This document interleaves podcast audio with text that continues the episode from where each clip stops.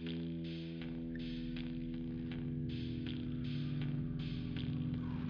heard the music. It's another episode of By Order of the Peaky Blinders. And if you're watching us on Patreon, you see we are joined by yet another majestic character in the Peaky Blinders universe as our off-season coverage continues of By Order of the Peaky Blinders. Today, we're joined by Dina Korzun, who acted as the Grand Duchess Isabella for 4 episodes in season 3 of Peaky Blinders. I want to thank everyone before we jump in for just interacting with us through this off season, whether on Facebook at facebook.com/Peaky Podcast or by emailing us directly at bootpeakyblinders@gmail.com. Keep those going and we'll put out a feedback episode soon. So now we'll jump right into it. Dina, welcome into the podcast all the way over from Switzerland. How are you doing today? Hi, I'm doing great. As everyone sitting in lockdown in our small village, in our up in the mountains apartment with my children and husband, and enjoying it. I was gonna say I'm sure there are some more pros of being in quarantine when you have a view like you do in Switzerland. Exactly. Yeah, it sounds like it's beautiful. I can't imagine being up in the mountains. But you know, I'm sure that not outside view makes us happy. Because I saw many people who are very wealthy and privileged, but they didn't have important thing, the balance and harmony inside, and then whatever view they can buy, it won't make them happy. That's a great point. So yes, I'm very happy to see mountains, and it reminds me about eternity, and it's very beautiful behind our window, but my happiness is inside the apartment. Mm-hmm. I love my children, I love my husband, and we are okay here. We can see it for as long as possible, as needed. What are you doing to pass the time? Are you watching any TV shows or just playing with the family? I'm writing 2 books for children. I started it for some time ago, and I needed lots of quiet time, and it's perfect for now. As I'm an actress, I used to tell the story with different expression, but it will be almost the same, but I'm telling the story on paper. And I'm trying to use this time. And I'm also drawing, and I'm giving time to my family. I'm cooking. I'm not a big fan of cooking, but it's a challenge to learn. That's incredible. That's fantastic. And we're watching, but not TV programs. We're watching very carefully. We always choose what we want to share as a family time. It's always should be something very, very responsible, uplifting, positive, right? Positive, because my children, they are 9 and 10, and I don't want them to see anything that will not make them happy to go to sleep, which will make them upset or feel unconfident about the life world. So we're trying to be very responsible. So Dina, it's suffice to say that you're definitely not showing them any Peaky Blinders. No. That wouldn't be appropriate. To be honest, lots of people saying to me, "Oh, wow, you did this job," and I say, please don't watch it, I'm not proud of it. Well, because your character was a very important character in that season, so that just reminds me of, that's one of my favorite seasons of Peaky Blinders, was the whole Russian plot, and your character was a very polarizing character and a very important character in the show. So were there any memories from that season during filming that you'd like to share with us, like your fondest memories of filming, or like the hardest, whatever you can share with us? Yes, everything was quite surrealistic for me, very unlogical that I got this role, because usually I play very different characters, and for me it's very important the message of the whole story. But I never saw Peaky Blinders. My agent called me and said it's a wonderful role, she's a Russian Duchess, and it's amazing TV series. If you will get this role, it will be wonderful. I went to casting, and they immediately offered me a role after meeting director. And I was not really doing anything special. I was being myself. Probably I just tried to change the tone and the manner of talking, and I wanted to speak more in a deeper voice and try to be more precise, and it worked. And then we met for the reading. There was all cast, everyone, including I think all actors. I didn't know anyone, but I love the atmosphere. I love that everyone is inspired. Everyone is very happy about what they're doing. Everyone, the costume makers and the set designers, everyone was very like united. And it was a big pleasure to work with them on set. Afterwards, when we shot everything and I wrote about it on Facebook, some of my friends said, oh, is the Tom Hardy in the film? And I said, I don't know, maybe not. I don't know. I said, I don't know. But actually afterwards, I realized that I had scenes with him. There was some Tom. That's great. That's great. There was some Tom. Some Tom. It's just a Tom. Some Tom who played some role, and we rehearsed and we played together. And he came to the set and he said, I'm sorry because my baby. I just had with my wife had the baby, and he's not sleeping at night, and all night we're carrying him around. So I'm not very prepared, but I said, don't worry, we will get the scene. I want to get to your scene with Alfie in a little bit because it's one of the most iconic scenes of the entire season. But it's so unique, the path that you took to the show, comparing who we talked to in the last few weeks. You know, the actor that played Billy Kitchens, Paul Bullion, was a fan of the show, as well as, you know, the actor that played Ollie that we talked to. But did you go back and watch any of the Peaky Blinders, or did you come into it and you just stayed completely blind? You just played a woman. You almost played your character, pretty much had that aura about her, like she didn't care about anything that was happening around her, so it really did work out perfectly. No, I didn't see anything. I guess when I was offered the part and I didn't get the script yet, I didn't know what I'm playing. There was only one scene for casting. Then I watched some advertising for season 2 probably, or one, Peaky Blinders, and all these blood fountains shocked me. So I decided, oh my God, I'm not gonna watch it. No. And then I just thought I will make my job as best as possible. For some reason, I'm in it, and I will try to help people who believe in it and doing something important for them. And everything was so well organized, and everyone was so nice, so dedicated. And even Killian, he is also producer on this. But he was looking after other actors so nicely, so honestly.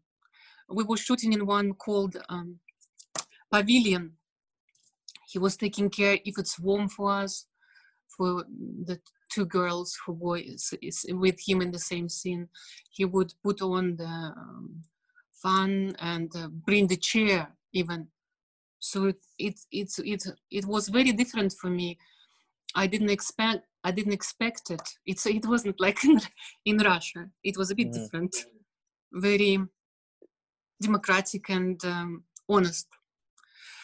But when we started to get ready for shooting, I received the whole script for the season, and I started to work with my friend who would help me with English. And she told me, "Did you read the whole script?" She asked me. I said, no, what's that? She said, oh my God, I hope they're not gonna shoot it, because there were scenes with sex, with lots Tatiana. Of violence, etc. With Tatiana, and also with when the Duchess invites Kazakhs and prostitutes. Oh yes, and it's a whole. And that's she told me, scenes. I'm sure they're not gonna shoot it. I'm sure that it will be something done to the script, to the scene. And we were getting ready, and then I arrived to the set, all the wig and the diamonds and the jewelry and the dress, and we stepped on the set, and then I see that people are naked. It's like they go on to shoot. It's as it's written. Wow. And for me, it was a bit challenge because I'm very old-fashioned. But I was thinking inside of me, what a wonderful world. What a strange world. And I remember all this time of shooting Peaky Blinders as a dual thing. Amazing relationship, working relationship with everyone, great respect to each other, very high professionalism, wonderful costume designer, amazing makeup artist. Everyone is very professional. But the meaning, the message of it, I was a bit how should I express it? I was a bit concerned that so much talent for advertising violence and ignorance, so much money to give this idea into people's minds. You know what? If there will be rotted food, you won't eat it, poisoned. But for me, this kind of movies, it's toxic. And I feel as an artist responsible, but I know the world is completely different. And my ideas to ideal and my point of view maybe not practical, but I'm mother and I have 3 children. And you know, I hear more and more stories like children and teenagers, they're afraid to leave. There's a lot of teenage suicidal, lots of violence. People, young people, they don't know what is real friendship is.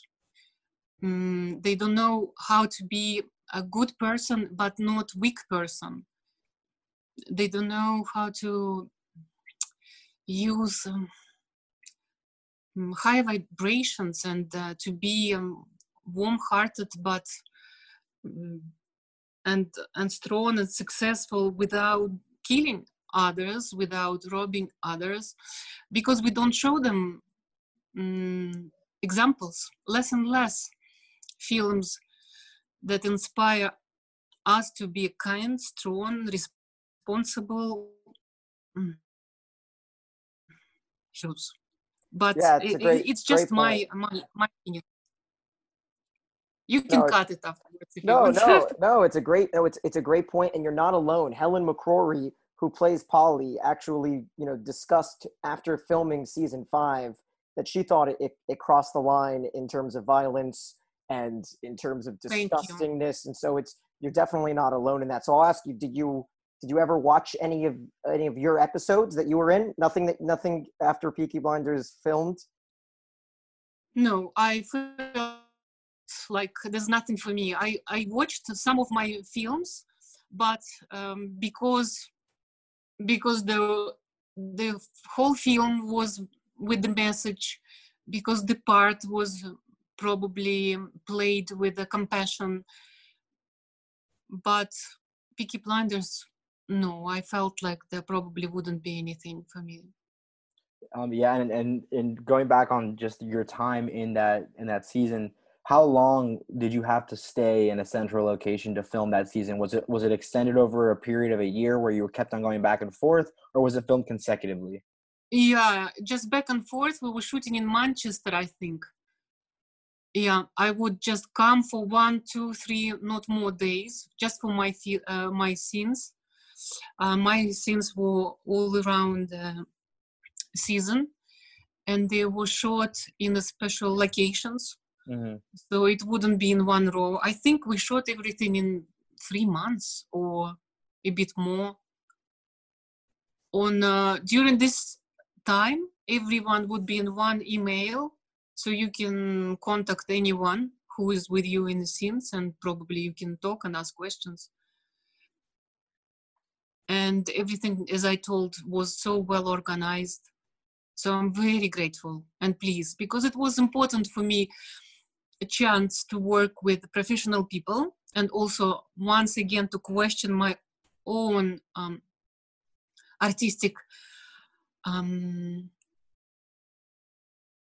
ability, like to kind of like cross lines. Exactly. And like be able to do something that you haven't done before, right? Irresponsibility. Right. And now lately I'm saying no to many projects. Right. I'm at home, but I said, well, it's my consciously taken decision. Mm-hmm. So I will write books, and I will speak about what I think is important. Because, you know, cynical terrorists, horrible presidents, mm-hmm. stupid policemen, not educated doctors, they all were young people who were eating that arty stuff that we would offer them. They would grow on this apocalyptic point of view, on this anti-heroes ideas. We don't teach children, young people, through films so much as we could. Respect other human, respect planet, I don't know. Mm-hmm. Respect themselves. It's a great point, because the anti-hero kind of like era started not too long ago. And so when you were in the, I guess your peak of generating movies, and you were working with, it's funny because, you know, your most famous movie, Last Resort, that won you a few awards, like the, the Bratislava International Film Festival. We won BAFTA award, yep. I think, for newcomer, for Pavel Pawlikowski. And you worked with Paddy Considine, who played Father Hughes in your season. So is there any coincidence there? Absolute coincidence, and we were very happy to see each other. I think I saw him when I was on makeup in the morning, and makeup artist on the mirror, she has photographs of everyone, and I said, is it Paddy? And then I realized that actually he's playing a priest, and we will meet in one scene. I think we took some selfies, and I was very happy to see him. Go on. When we met, it was in 1999, and we shot in 2000 in Margate, outside of London, in countryside. Margate, that's where Alfie. To the show. Yeah, that's where Alfie resides now, in the present day Peaky Blinders universe. Alfie, who was played by Tom Hardy. I think it was his second film. Yeah. I think it was his second film that time, and we actually didn't have script, we only had synopsis, and BBC at that time would trust just filmmakers to having synopsis, so we would rehearse scenes and then shoot them. So Paddy Considine's character in the show, obviously he's a villainous character, and he has a lot of fans that don't really like him, because obviously he's a villain amongst Tommy Shelby. He's a great actor. So him in real life, I can't imagine him in any other role as I see him in the show. How is Paddy Considine in real life?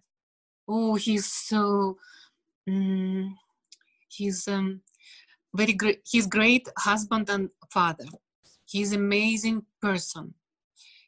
He is not like real gentleman, and not like English in a right. bad image. He is very kind person, honest, warm.